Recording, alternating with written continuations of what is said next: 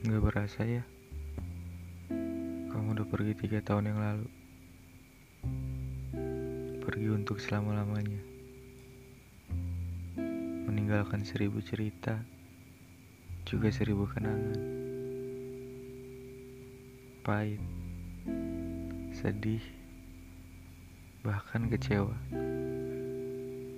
Ditinggal seseorang yang benar-benar kita cinta Mungkin masa-masa SMA kita sangat singkat, tapi penuh dengan cerita, juga kenangan. Hingga hari ini sulit untuk dilupakan.